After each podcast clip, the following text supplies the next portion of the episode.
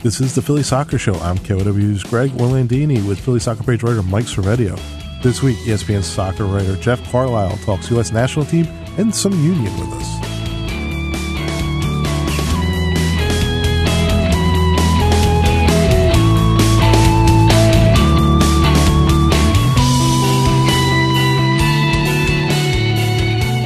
U.S. Uh, national team has a couple games under our belt, uh, kind of getting back into the swing post World Cup here. Both kind of younger sides they put out. Just looking at these two games, kind of in total, what do you think? What do you think they tell us right now? Well, I think they tell us that on the defensive side of the ball, you know, the next generation is, is beginning to emerge and, beginning to step up. You know, I'm thinking of, of Zach Steffen in goal and, and Matt Miazga and, and Cameron Carter Vickers in defense. Um, I think John Brooks was kind of part of the previous generation, so I, uh, you know, I wasn't necessarily lumping him in with that group. And then you've got guys like Tyler Adams and, and Weston McKennie uh, who are also stepping up and, and beginning to, to get some meaningful minutes and, and deliver, as, as we saw in the case of Tyler Adams against Mexico. Um, I think, you know, in terms of the attacking side, I mean, the jury is still very much out. Um, I haven't really seen anything to make me think that a new generation of attackers is going to step up and, and give some help to Christian Pulisic, you know, when he does return um, then I think that's a concern. I mean, we'll, we'll see how guys like uh, Josh Sargent do and, and Jonathan Amon, uh, Manuel Sabbi. You know, those guys are. You know, the latter two are playing in Denmark, and you know they they look you know like interesting prospects, especially with their ability to take beat guys you know take guys on and beat them off the dribble. But um, you know, I didn't see a whole lot of creativity in either game, and it was really only when the U.S. moved to a 4-4-2 with with Julian Green kind of getting closer to Gyasi Zardes that we saw any semblance of a spark in attack and any consistent possession. And it's it's like the millionth time that that the U.S. has kind of boomeranged between this, you know, trying to move away from 4-4-2 and then always ultimately going back to it. So, you know, for me, a lot of concern on the attacking side of the ball and, and just where that next wave is going to come from. But the U.S. has struggled to develop those players for a long, long time. So, uh, you know, we'll have to see what happens and, and monitor that going forward. I, I, think Greg and I would both agree with you in terms of the attacking side of things. And I think one of the things that I've seen going around Twitter is is who is the actual starting number nine and number ten right now. And I, think the uh, the bigger debate that I've seen among U.S. soccer fans is is there a, a number nine that's going to replace Jozy Altidore? And what what are your thoughts on, on that position specifically? Well, I think an awful lot of hope is being placed on on Josh Sargent. Yeah. Um, I think he's taking the necessary steps. I think he's doing the right things. He, he seems to be making good progress at, with, with Werder Bremen. Um, but you mentioned Jozy Altidore. I, I think he is the number nine right now. I mean, I don't really see anyone else um, stepping up. I mean, you've got Bobby Wood, um, who, scored some big goals for the U.S. in, in games past, but um, you know he he's really struggled for his form um, over the last year or so, and so I'm not so sure that you can count on him. I mean, I, I think he'll still be in the pool. I think he'll still be in the mix and, and keep you know he'll still get keep getting called up. But you know, for me, when healthy, Jozy Altidore is still a guy, and I, I you know I know that the mere thought of that drive some some segments of the U.S. fan base a distraction. But I think you have to look at it objectively and, and just looking at who's who's available and where guys are in their development. I think Jozy's still the guy. I think in terms of the number ten, uh, that's got to be Christian Pulisic. But you know, and I see this back and forth on Twitter, you know, with people, and um, people say, "Well, don't worry about the number ten. You know, we've we've still got Pulisic, but God forbid, what if he gets injured? Yeah. And when you think back to the times in the U.S. national team's history when it's done well, you know, I think back to the 2002 World Cup. They had, you know, Claudio Reyna and um, John O'Brien. I mean, those were two guys that were very good on the ball, and then you had a total wild card and a guy like Clint Mathis. I mean, when you think back to 2010 and under Bob Bradley, that team had Clint Dempsey and, and uh, Landon Donovan. So, you know, my concern, and we and I think we saw this in the latter part of World Cup qualifying. Every time Christian Pulisic got the ball and started to run with it, he, he got taken down. I, I'm thinking of the Costa Rica game in particular. Yeah. And so, they, the U.S. really does need a second option, I think, to just take some of the burden off of Pulisic and and and just offer a little bit of variety in attack. I, I think um, you know Concacaf teams began to figure out that you know in terms of the you know the U.S. attack, everything ran through Pulisic. So uh, I think that's a real priority for the U.S. team. You know, even for as long as Dave Sarachan's still in charge, and, and for when the new guy takes over. And where do you see uh, Timmy Weah uh, fit in? I thought he had an interesting game last night, out on the wing to begin with. Wasn't real effective. Had a nice run early on, but became more effective when they gave him a little freer role. When, like you said, they they switched around formation. He was a little more central. Popped up, had a couple couple good looks at goal, couple shots. Is he one of the creative options apart from Pulisic? Where do you, or where do you see him actually fitting? You know, for me, the, the jury is still out on on on Weah. Um, you know, he, he's had some good moments, um, yeah. but he, he does strike me as a little bit of a tweener. Um, you know, I'm not sure. I mean, he's got speed. I mean, that much for sure. And so, and I think that's why there's this impulse to play him out on the wing. Um, yeah, but he hasn't looked all that effective out there. Um, but again, that that could just be the function of him being so young. Um, you know, I, what he I think he's what still 18. Yeah. So, uh, and I think in the case of so many of these guys, it, it's really going to come down to how they develop with their clubs. Um, you know, we'll, we'll see what kind of minutes uh, Weah is able to continue to get with PSG. I mean, they've got a lot of competitions over the course of their season that they play in, so you know, you would think that he would get some more opportunities. Um, but yeah, I think it's it's prudent at this stage to take a real wait and see approach. Um, if I recall correctly, I think with the U17s he played out wide as well. Mm-hmm. So, um, if, if forced to pick, I, w- I would think that's where his future lies. Right. Um, but you know, he, he he seems to be a guy to try to you know to beat guys off of the dribble, um, not necessarily make the killer pass. Right, um, right. Both of those things are important in an attack for sure, but um, you know, I think that's kind of where at least that's where his game, I think, can make the biggest impression right now. Well, his dad played last night, so he could be an option as, as well. Exactly. It went what seventy nine minutes. So, uh, more than I more than I can play. So. I tell you, a lot more than I can play too. But I was a goalkeeper in my very modest playing days, so uh, that that's not saying a whole lot. But um, but yeah, so uh, you know, the, the guy's an inspiration, that's for sure. When, when he, when he Absolutely. steps out on the field like that. Um, the the national team press kind of got to meet with Ernie Stewart for the first time last week. Obviously, a guy that we're pretty familiar with here in, in Philadelphia, and you know I've seen everyone's stories and, and tweets about that. Um, how did you think that that conversation went, and how do you feel about the the direction that things are going under him? I mean, I, I think Ernie's an impressive guy. I think he's a smart guy.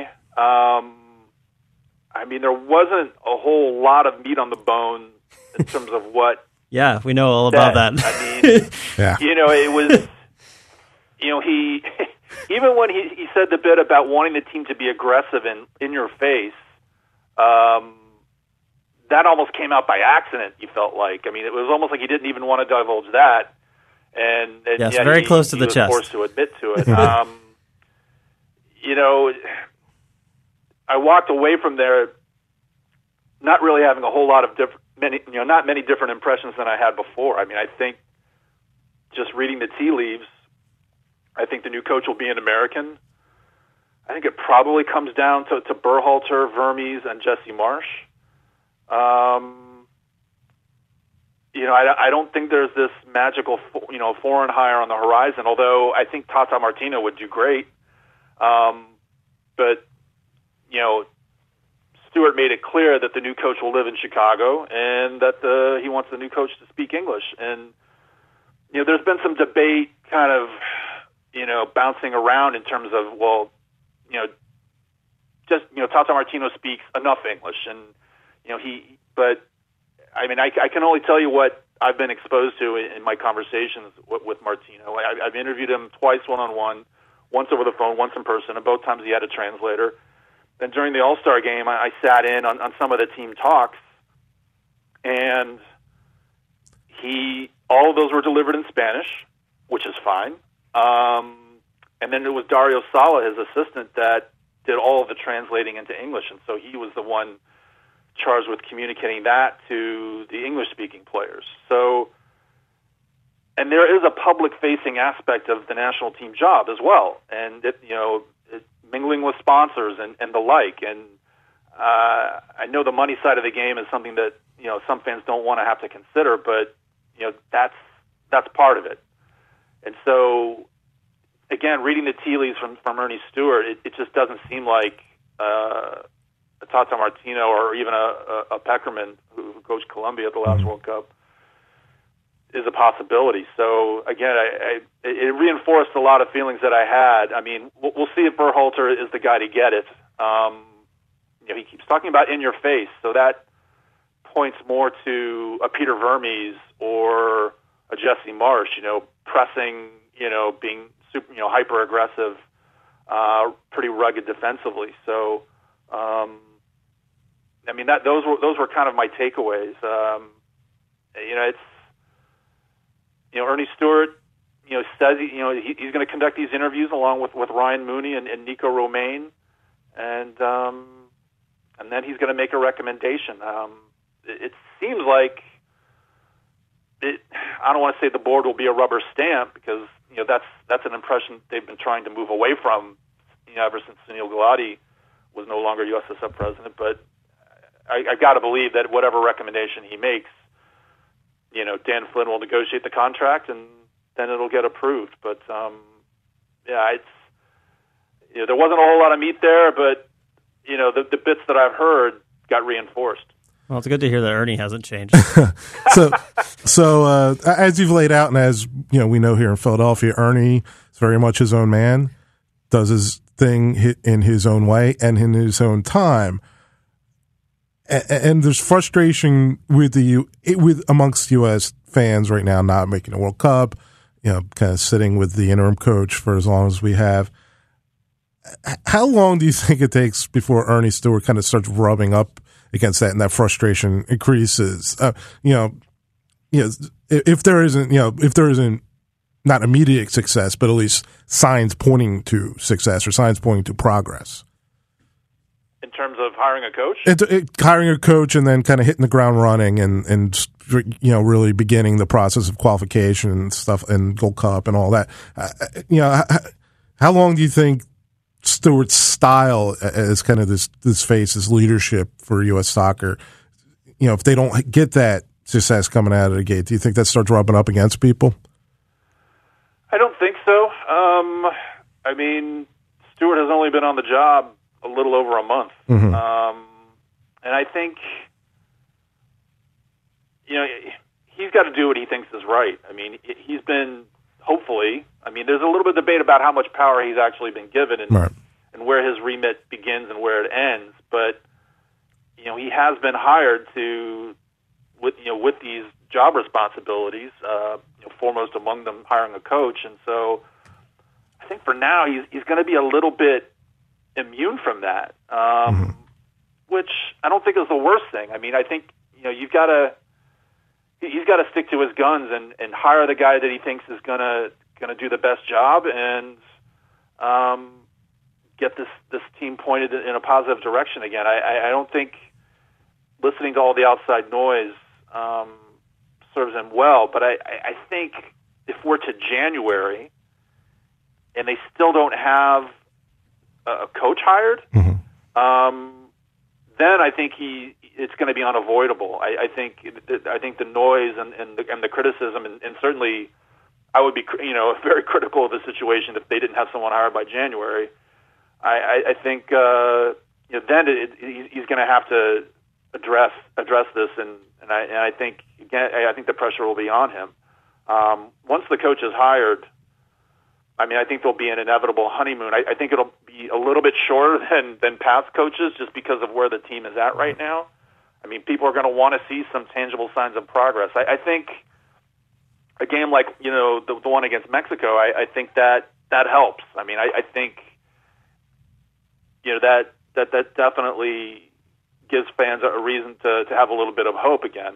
But I think there's an understandable wariness from everyone who's observing this program, fans, media, you know, what have you, that you know, this is this is going to take a while. This is a major rebuild, mm-hmm. um, probably a bigger rebuild than than any, than any other I can you know think of uh, in recent national team history. And um, so, yeah, I mean, it's it, people are going to be watching, and, and and people are going to expect some you know a, a, a reasonably quick turnaround, and, and you know they, they're they're hungry for some hope that, that that you know that this team can can get back to winning ways again. I think I think we're we're definitely hungry for that ourselves. I imagine that you are as a person that's that's close to the situation. Um, I wanted to ask you uh, about something specifically from last night, and we could hear it loud and clear on the, the television broadcast. And it's it's the, the chant that the, the Mexican fans say when there's a goal kick, the opposite team. And I'm not going to say the word. Um, it was very frustrating for me to hear that in a in a U.S. stadium last night. I think not not to the point where it's forgivable when it's played in Mexico, but it's it's it's especially disappointing to hear it here.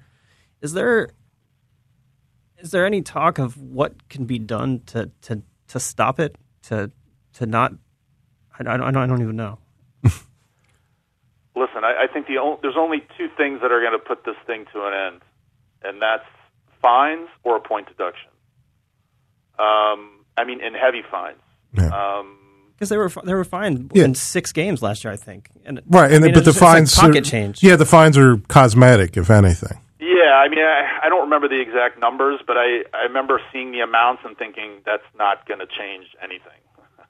mm-hmm. You know, um, I, I think you know, I, I think a points deduction will will will, will get the message across. Um, and then what happens after that?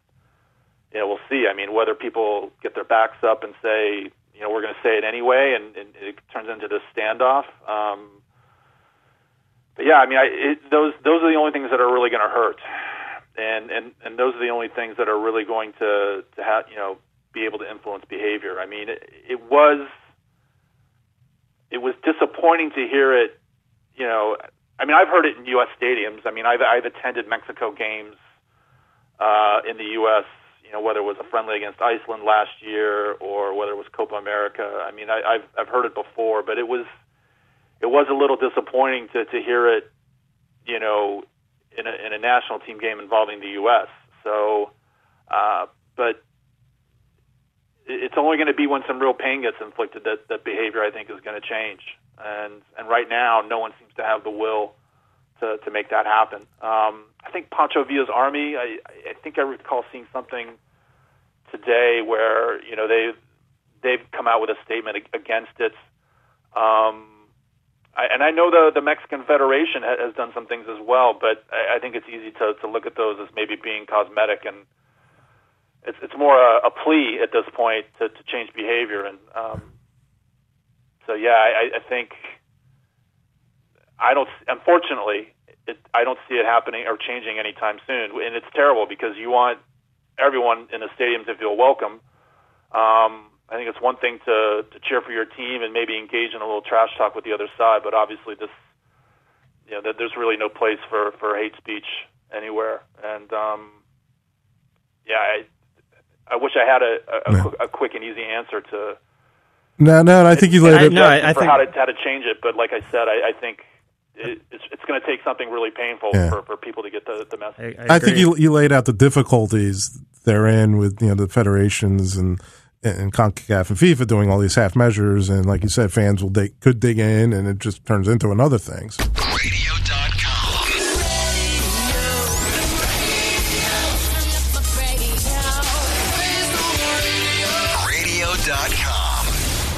I want to switch gears real quick uh, from, away from the national team. You uh, you wrote a very uh, complimentary article about the uh, our hometown team here, the Philadelphia Union. Um, so nice to see all these these It- nice it- articles no, about the Philadelphia Union from the national guys. For It's, nice change, I guess. completely shocking. it's very different. We've seen this evolve really over, I guess, the last six weeks to a month, where they've really started to solidify. Um, from from your vantage point, what what what are some of the key things that you're seeing from the Union? Well, I, I think, you know, and I got to give Jim Curtin credit for this. I think you're seeing a, a consistency in approach. Um, you know, in, in the beginning of the year, they were playing some good soccer, um, but were coming up short, and, and really that was just down to missed chances. I mean, C.J. Sapong, it seemed, was you know just couldn't buy a goal. I mean, obviously he, he, his form has picked up a little bit recently, although he's not the center forward anymore. He's Right. been playing Right. a little bit more on the wing. Yeah. Um, I think you know Corey Burke, you know, has just the fact that he, he it's not that he's finishing every chance, but he, he's just I think giving the team a little bit more confidence that he's going to finish some of them. And um, and I, I, I look at that midfield and it, I really like the way that that midfield is, is balanced. I mean, you know, you don't have like a pure destroyer per se, but in, in Medunjanin and, and Bedoya and Dockal, I mean, I just see a, a, a real nice. I mean, they're responsible players. They're conscientious players, and they're they're going to do their bit defending, and they've got a, the necessary skill to to generate some chances in attack. And um, I think Bedoya in particular has really. I mean, I think this is by far the best season he's had uh, since he's come back to MLS, and Yeah, certainly. not that he's been like dazzling and scoring these spectacular goals, but he's just been uber solid. And um, and so I think that's where the strength of this team emanates, and I and I think it gives the team a lot of confidence, and um, it helps the the maturation process that's going on along the back line as well, where you've got Trusty and, and you've got Elliott and um, you know uh, oh God the guys the, the, the other young kid Uh, name is McKenzie. escaping- McKenzie. yeah, McKenzie Mhm. and um, you know Mark McKenzie, and, and then so I think just the confidence from the way the midfield has been playing. I just think that that's just added a real calming, stabilizing influence, and um, you know for that reason they're getting results, and and they're they're getting the results that they should get, and you know I I saw some comparisons to to two years ago in 2016, and um, certainly that was you know, that was a team that very much stumbled into the playoffs. But I I just feel like this team is, is made of sterner stuff, and and the foundation is much more solid. And um, and you got to give Curtin some credit, I think, for putting Corey Burke in there. I mean, this is a guy who's pretty unheralded and and came through Bethlehem Steel, and um, you know it's, it's it can be it can be tough to to sit guys who are, are on big wages and who you just signed to big contracts, but Curtin did it, and I think that was a critical step because if that kind of thing doesn't happen and there's not that accountability, and you know when guys aren't performing, then I think that's a recipe for things you know to fall apart. But um, I think in this instance, Curtin made the, the tough choice that he had to make. I mean, maybe it didn't happen as quickly as, as some people would have liked, Yep. but um, he did make it, and I think you know it, that that kind of move and, and, the, subsequent result built a lot of confidence in the dressing room, both in the team's play and, and in the coaching staff. I think I, I think we agree with you um, for sure, and I, I definitely think that there's there's a different air around this team, especially compared to the team two years ago that, that almost seemed surprised to be in the playoff spots as the season got later, whereas this team expects to be there and, and, and is looking upward. Um, so where where do what do you think is the expectation for this Union team with the month and a half to, to go in the season? Is it, is it good enough to to make the playoff and maybe win the Open Cup? Is it good enough to just win the Open Cup and and um, is it is it good enough to uh, to make a run in the playoffs? I think it's definitely good enough to win the Open Cup for sure. I mean, I know that that if I'm not mistaken, the game's on the road in Houston. It is. and um, I mean, I think this Philadelphia team is is, is plenty good enough to win that game. Um, especially because Houston, I think, you know, has been struggling at the moment. Um, I think it's good enough to, to host a, a, a knockout round game, and I think it's good enough to win it. I think the conference semifinals are probably the ceiling for this team at the moment, um, especially when when you think about likely opponents. I mean, Yeah. The, when you, the when you think about the, a New York Red Bulls Yeah. or or a, an Atlanta United, um, just in terms of, of, of talent and and and style and, and just the, the form that they're in at the moment, I, I think that's about the ceiling that this team can get to. But I, you know, that's not a bad thing, and um, I think that it's still. I think a lot of times in MLS, the question is, you know, is Team X making progress, and you know, have they improved, and are guys developing? And I think in the case of the Philadelphia Union, that's that's a resounding yes. And and those guys in the back are, are only going to get better. And Keegan Rosenberry is a, is a guy who I hadn't mentioned earlier. I mean, he's had a nice bounce back season, and um, you know, I, I think they're they're generating enough in attack, you know, to to really threaten guys. And yeah, I mean, I, are they capable of an upset? Yeah, I think they could do it. Um, but I just think over two legs, you know, I, I think I think a team like the Red Bulls or Atlanta are just too strong. But um, And it would be fun to have a Red Bulls Union game. with, with what you know Jim Curtin and, and the Union have done this year. the only kind of a dark cloud I see uh, with the team is they went through two uh, midseason transfer windows without adding. They did it last year. They did it again this year. Kind of let the window close and pretty much say we're, they're going with the hand they got. Uh, and we saw in Orlando they got a little nicked up. They had uh, two guys come out, a couple guys come out with injuries. Um, do you think the depth is there? And I know you're not going to always get a home run in, in the midseason. You're not going to get a superstar or anything, but just a guy to bolster a little bit or, or in a couple positions. And like I said, seeing a couple injuries, uh, do, do you think that the depth is there to sustain him to the end of the year? Um, I think the depth in the back is there, um, but I, I, I think just thinking about the attack. Um, I mean, I think that's. I, I think that can be a, a little bit of a concern. I think Greg and I both think they're a striker short. Yeah, I mean, and obviously, if you know, if Corey Burke, you know, isn't able to go, I mean, you could always move Sapong back there, um, who probably has a little bit more confidence now than, than he did earlier. But um, yeah, I mean, I, I think that would be the big worry for me. I mean, this is still a team, if I'm not mistaken, that looked at, looking at the whole league doesn't score a ton of goals. Um, I, I, obviously, I think that that uh, that strike rate has, has increased. Um, you know, with Corey Burke coming on board, but yeah, I mean that that would be my concern. Um, you know, you've got three pretty good center backs that you can choose from. Um, you know, I think uh, you know you've got some other options there in, in the back, but um, yeah, I think like you said, you're you're a striker short, so I, I think that's a pretty accurate way to put it. Uh, Jeff, always a pleasure. Uh, before we let you go, please tell our listening public uh, where they can find you, where they can read you, where they can follow you on social media. Yeah, you can just uh, you know find me at espn.com slash soccer, um, and, and on Twitter you can re- reach me at uh, at Jeffrey Carlisle, and Jeffrey is R E Y in the end, not E R Y. So some people make that mistake. Uh, okay. Uh, but yeah, that's that's where you can find my work these days. And uh, if if, if and you're in dire straits, you can always go to the search bar on ESPN.com slash soccer and just plug my name in there, and, and you'll see my work. Uh, Jeff, always a pleasure. Hope to have you on again uh, real soon. Thanks so much, Absolutely. Jeff. Thanks, guys. Take care. Uh, the great Jeff Carlisle from ESPN, always, uh, always insightful, always honest, always, Yeah.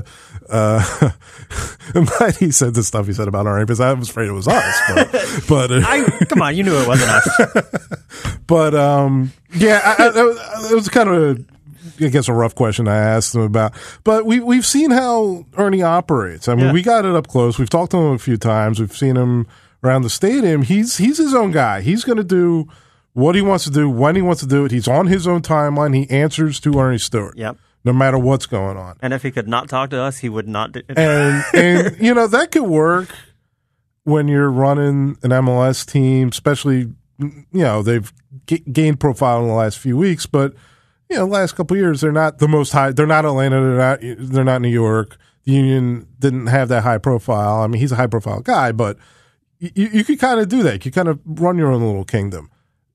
U.S. soccer's a different level. It's Yeah. a different thing. It's a, you know you have more demands, you have more people looking at you, you have more expectations, especially coming off what happened to them last year.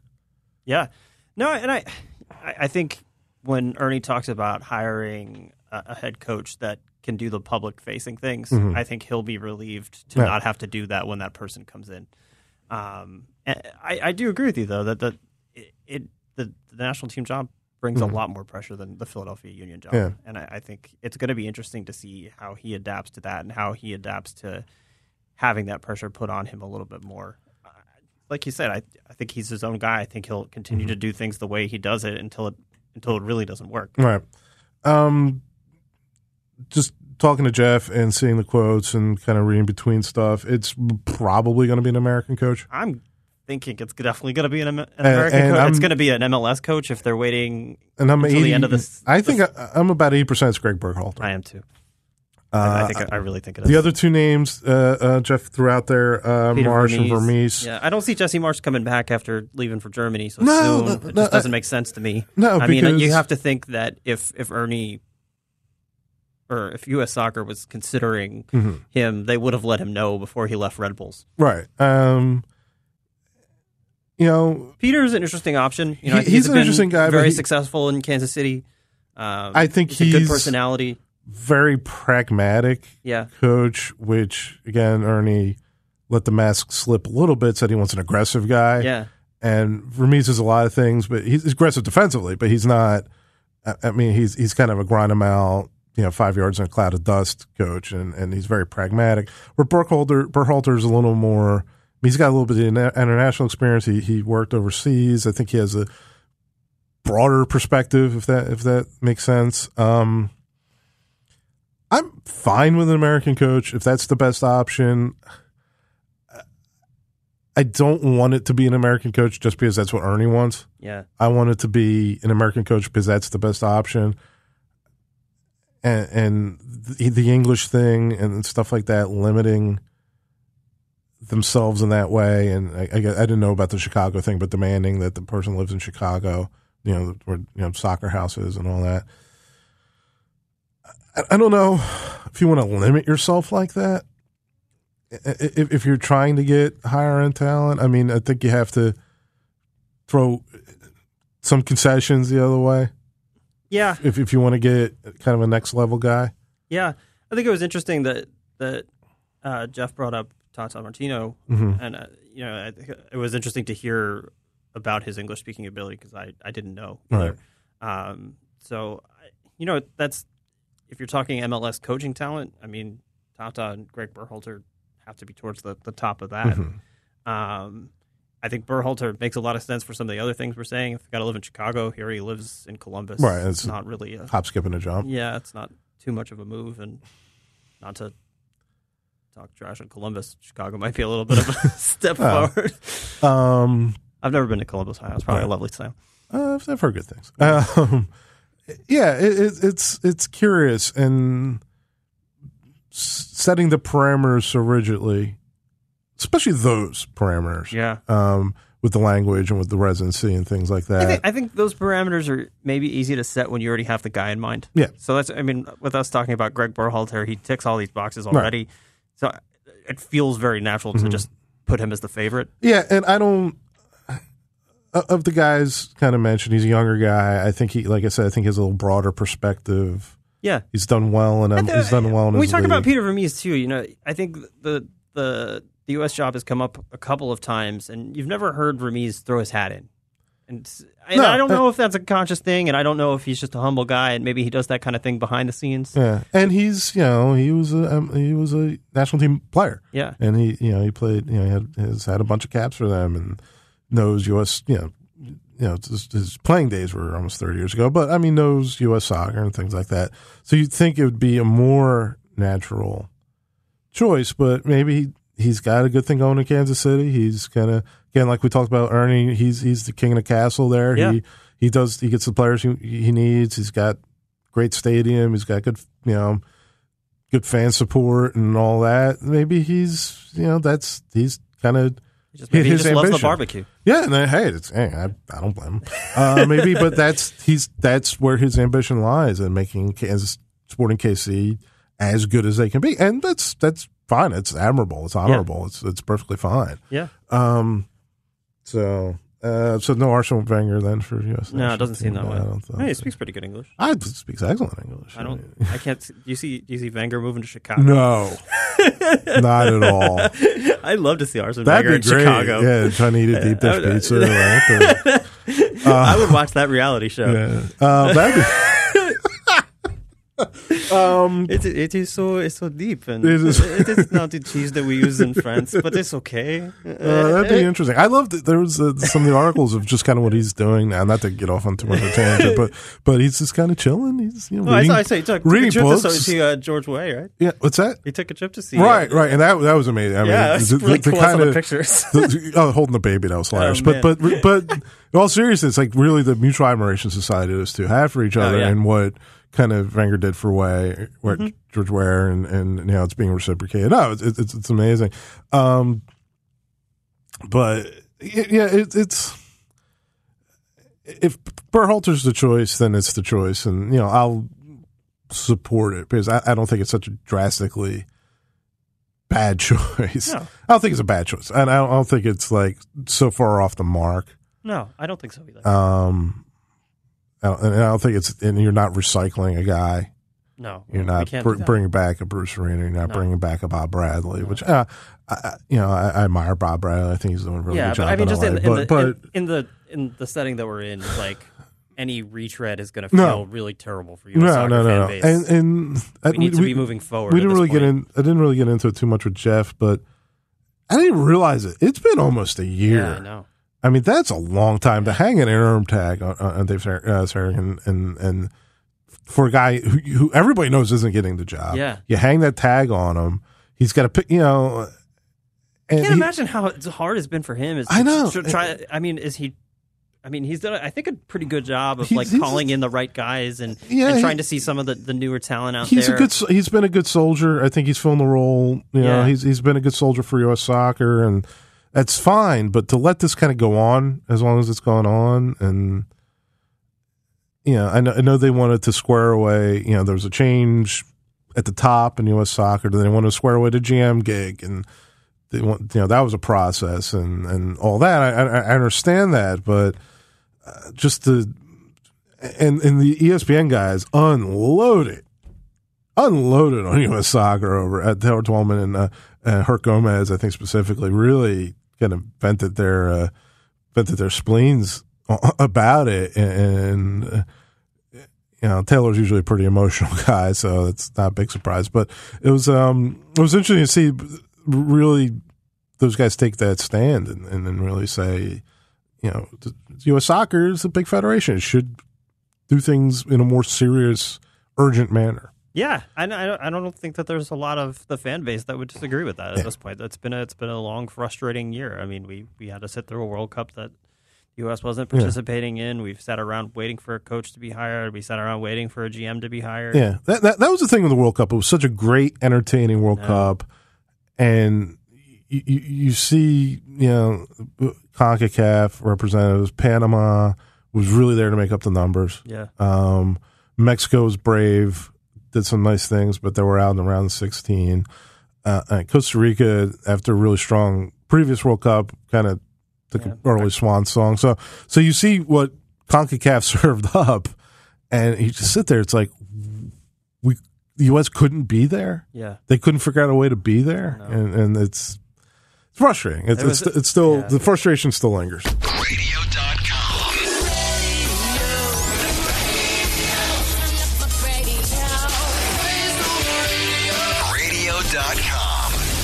Let's talk Union. Uh, We're gonna devote 25 minutes to the new mascot. okay. Uh, No, let's. Not, I don't even want to talk about the mascot. no, it, I I, think you know, everybody's had like a, a read on the mascot. I don't care what anybody's opinion is. Like any- over the age of seven, it's not for us.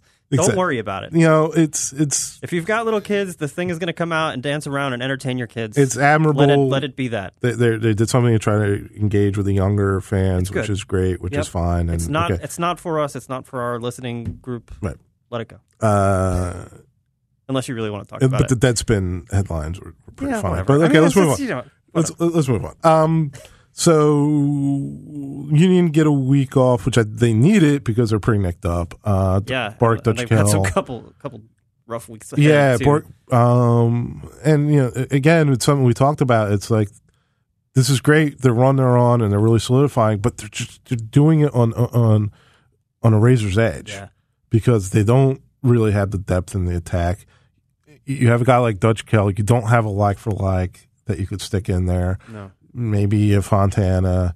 Uh, the one guy you, you, could think about doing, he's hurt as well, and Ilsinho. yeah, And uh, his injury sounds like it's going to be much longer. Yeah. You have options wide. I mean, you still have David Accam on, on Like, roster yeah, for, he's on the team. for, for, you know, and, and you have Herbers and you have Epps. So you have, you know, and, and, and Fafa, he could play either wing. So you have options uh, for your wide spot.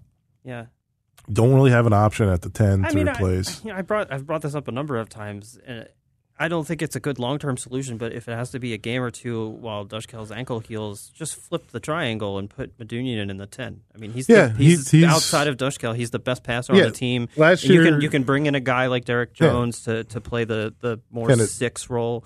Or Warren Creavalle if, if you want to be even a little bit more defensive. Or you make it a, a 4 1 4 1 look. yeah, I mean, that's, I mean, they did that a little bit last year and, and, I mean, I think that's fine. I, I don't, you know, it's not been what's brought the union success over the last two months. Mm-hmm. But you know, if if you have to give Dockal another week to, to rest his ankle, I think that that's what I would look for Yeah, for Montreal against Montreal this Because weekend. you know Haris, you know, like you said, after Dockal, he's your best passer. He's your Yeah. best pass creator out in the middle. It, it's an option. Yeah, it's an idea. and if you if you bring in a guy like Jones or, or and you you say, be aware of Piatti all the time on Saturday, I don't think that's that's a terrible Mm-hmm. Yeah. decision for Jim Curtin. I, I, I mean. I think Anthony Fontana is still coming back from his own injury. Right, yeah, I, he I was a don't, little I don't, thi- up. I don't think he'll feature. Yeah, you Uh, don't you don't really have an option at Bethlehem that you've kind of worked in No, at all. Um, yeah, I mean that that's they got a patchwork at a patchwork. I mean Montreal. Montreal's playing better. And Montreal, just the Union of Montreal, it's always a tough matchup for, for the they Union. I play mean, well against them. It was, yeah, and you know, I, I think a lot of it has to do with Piatti. I mean, he's so mercurial, and he's so he he, he just can disappear and reappear, and he, he's so crafty. It, it's just it, it's they just have always have so much pro, so many problems like tracking him. Um, yeah, it, it's it's always weird games against Montreal. Yeah, So yeah, we'll see. Um, but but you know the injury thing's a concern, and and you know they're one more injury away from they could start tumbling. yeah. I th- the Ilsinho injury is is disappointing. I mean, I think he's he's been a nice spark. He's played well, and not only has he played well, they found such a good role for him. Yeah. That 25, 30 minute, Yeah, you could put him in if you're ahead, if you're behind, because if you're ahead, he could hold the ball up and just kind Yeah. of tie up defenders. And if you're behind, he could create. He Yeah. can make something. He can help you make something. So it's it's it, it- you know they found that role for him, and then he, he gets injured. Um, and you you do have options wide. I mean, you know, um, uh, and CJ has been playing wide and has found his game a little more, found the game a little more. You could say uh, out there and has played better and you know, and like I said, you have Epps kicking around, you have Herbers kicking around, so you, you have those options. David Accam is still technically on the team. I'm still think- and again, but if if Burke goes down, then you got to slide CJ up top, and Not if you signed a striker, which I heard there was a striker in town. eh, there might have been. Uh, I don't know. so yeah, so that, that's kind of where we're at. Um, but it's nice to hear hear Jeff write that article, and uh, uh, you know everybody kind of getting noticed for their good works. Yeah, no, it, it's it's good. You know, I, I think it's you know the, I think the, the union has unfortunately been the, the punching bag of the Mhm. national media for a while, and and not you know not wrongfully, No. but I think it's it's been really nice even for for us lowly local guys to, to see you know Yeah. people standing up and taking notice Yeah, I of know, what's what's going on I in think, you know, Philadelphia Bobby- it's been fun. Bobby Warshaw, I think, Yeah, kind of did it he- first. I, I He's- was, yeah, I think he was an early adopter. Yeah, he's. He, I mean, and just kind of breaking down what the union, especially in the midfield, are doing, and and, and the, the praise is absolutely universal for Austin Trusty. I mean, he, yeah, he, he's been a rock. he could be. I can't believe that he's not eligible for rookie of the year because he should be. That's really No, because they signed him last year. they signed him two years ago. Uh, but he, okay, but Yeah. he didn't. Okay, yeah, whatever. yeah. Cory Burke's not eligible either. You would think there'd be like a minute's No. That's not thing, stupid. like or like an I appearance can't, I can't like- believe MLS I mean, has another stupid rule. the other sports. I mean, Yeah. yeah, you know, baseball. It's like a, per inning. It's like innings Yeah. or minutes or this. I think out of the whole group of young guys on this team, McKenzie's the only one that I think is eligible. interesting. Yeah, That's and, and I awesome. don't think he's probably going to be No, I don't- I in don't the think top so. three Yeah. just because he's he's fallen out of favor a little bit with Jack Elliott. being Right. so I mean, good. Jack, Jack's played very well. Yeah. Um, strange. Yeah, MLS always. I know. Always inventing ways to be annoying. so yeah, so that's kind of where we're at. Yeah, I think, I think it's, I think it's going to be interesting. Uh, you know, I think at home against Montreal on Saturday, uh, three points would be really Yeah. huge to put another a nice little keep keep the gap growing between Might be- five and six. Yeah, it might be a sloppy day, so that might slow down. I think it's going to be nice on Saturday. yeah, no, hopefully. I mean, the, the forecast has been kind of Yeah, changing, but yeah, if, it, if it's a bit of a sloppy day, maybe that slows Piatti down a little bit, and slows Yeah. their attack down a little bit. You kind of, kind of get them to play your way a little bit. I don't know. I don't. I don't know. I don't know what this game is telling me as far as a result. yeah, I wanted something's telling me a draw, yeah. That's not a terrible draw. like a score, a score draw, and it, it keeps your unbeaten Yeah. streak alive. You got to keep getting points. I mean, if they Yeah. keep getting points, it's fine. Um, and then we're two weeks from the cup. yeah, it's it was two two weeks from Yeah. two weeks from today. Yeah, so it's the twenty sixth.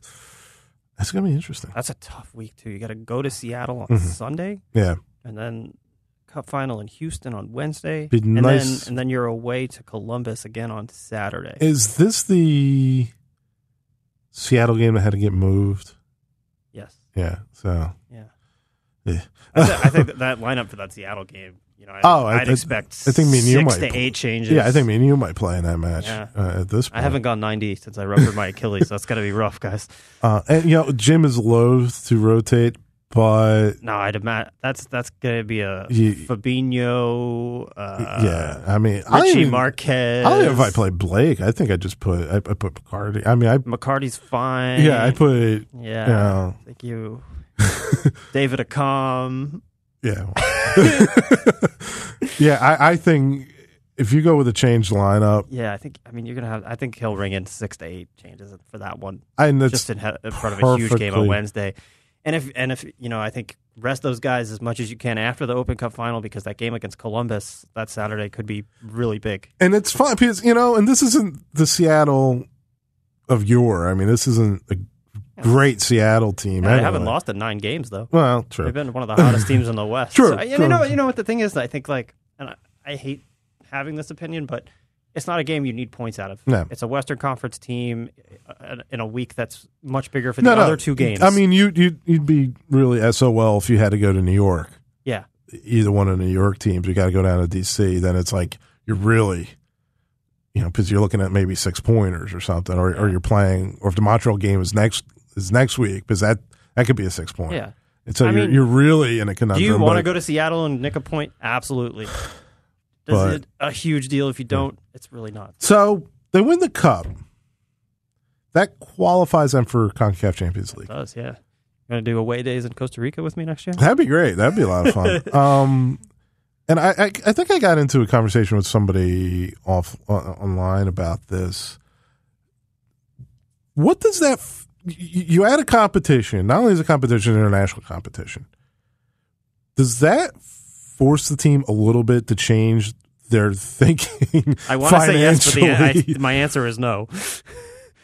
Okay, you you do get um, what do you call it? I think you get GAM, TAM. You get some kind of allocation money Okay. when you qualify. I think so. um, or when the cup and qualify and all that. So you get some of the Garber bucks, which they use to get a com. I mean, so they haven't really spent much too much of, of Jay's money lately. Jay Sugarman. Um, you're, you're putting your team in a bad spot if you don't strengthen them. Adding another competition, not only a competition, international competition, which is with these difficult. You know, you say Costa Rica, but also possibly El Salvador or possibly Yeah. you know these places that are very or, would Mexico. Yeah. You, you can end up against a Chivas. Yeah. Very difficult away games. Yes. Very difficult away situations. You would intuitively you think you would need to strengthen yourself Yeah. to face that challenge because Yeah. it is a big challenge. I agree. Yeah, and I and I I am with anybody that is hoping that that's the way that the the union FO looks at it too. Yeah. I th- I think that it's a it's a perfect opportunity to either use the MLS money that you're given or for for the ownership to dip into their And- pockets and and, bring in one or two guys. Don't hear it as much now, but definitely under the, the last regime and the Sakiewicz regime, they really were kind of pounding the table. They wanted to be an international team. They wanted to be an international brand. They want other countries to know about the Philadelphia Union. This it will be if they win, if they qualify, if they go into the Concacaf Champions League. This will be the best way to do that. Yeah. So, so you you have to do something to make that step. But we'd say this all the time. They have to make the next step. They got to Yeah. make the next step. They You got to win that Open Cup final first. you got to win the Open Cup final first. And I don't. I know I'm putting the, the cart before the horse here a little bit, but I'm, I'm just. Confidence is high in Union Land these days. But just philosophically, Yeah. yeah, No, I- I'm just thinking Yeah. ahead and thinking philosophically. What does this do? To, and and you know, I have no illusions. It's Concacaf Champions League is not the UEFA Champions League No. but is the best we a- have. yeah. And like I said, you have an opportunity to say play a Club America, Yeah. to play uh, you know a Saprissa, which is a very well known big team in, in Costa Mm-hmm. Rica. You know to play you know in different environs hmm and to show the world who you are. Yeah, I think I think it would be a huge opportunity to to to build the brand for sure, but to Yeah. to also further themselves within MLS. Yeah. You know, to to make a little splash, To win a couple of games. And the- and, and it, uh, you know if they make the playoffs and talk about optimistic, Jeff Carlisle was very optimistic, yeah, saying that they they they could could host a game. they could host a game and they could win that game. Yeah, You know, and if they do that, then it's something I've railed about. Like people talk about, you know, the, the team being recognized in Philadelphia and being relevant in Philadelphia. They got to get relevant in MLS first, and you know, win win win the cup. You know, make some noise in the playoffs, and then get into the CONCACAF Champions League. It, Yeah. it, I said it before. Everything is in front of them. They're in a position to change who they are simply by winning games, not by any other means, but simply doing getting things done on the field. So you have to kind of reward that Yeah. if, if you do if you if you get these opportunities you have to reward that and it, and it certainly makes the the club sexier for people that might want to come here. You Oh, know, for I, sure. I imagine that it's been a tough sell the last five years.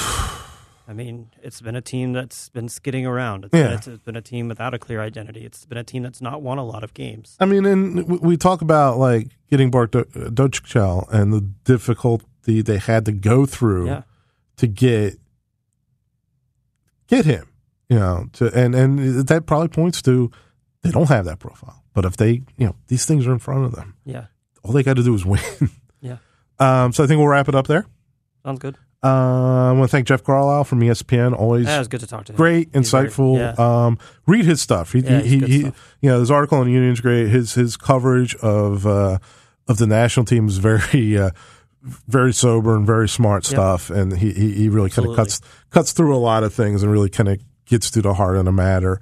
Uh, definitely check him out. Um, so I think we kind of did a prediction. I think we both said draw and score draw I, for. I, I think they'll win. Okay, I'm, I'm leaning towards draw. I don't know, just fair. with the injuries and kind of shaking things around. a gritty one 0 Yeah, there you go. That could be, you know, that, that, that could happen too. So, Yeah. um, so I, I want to thank everybody for listening. We'll catch you soon.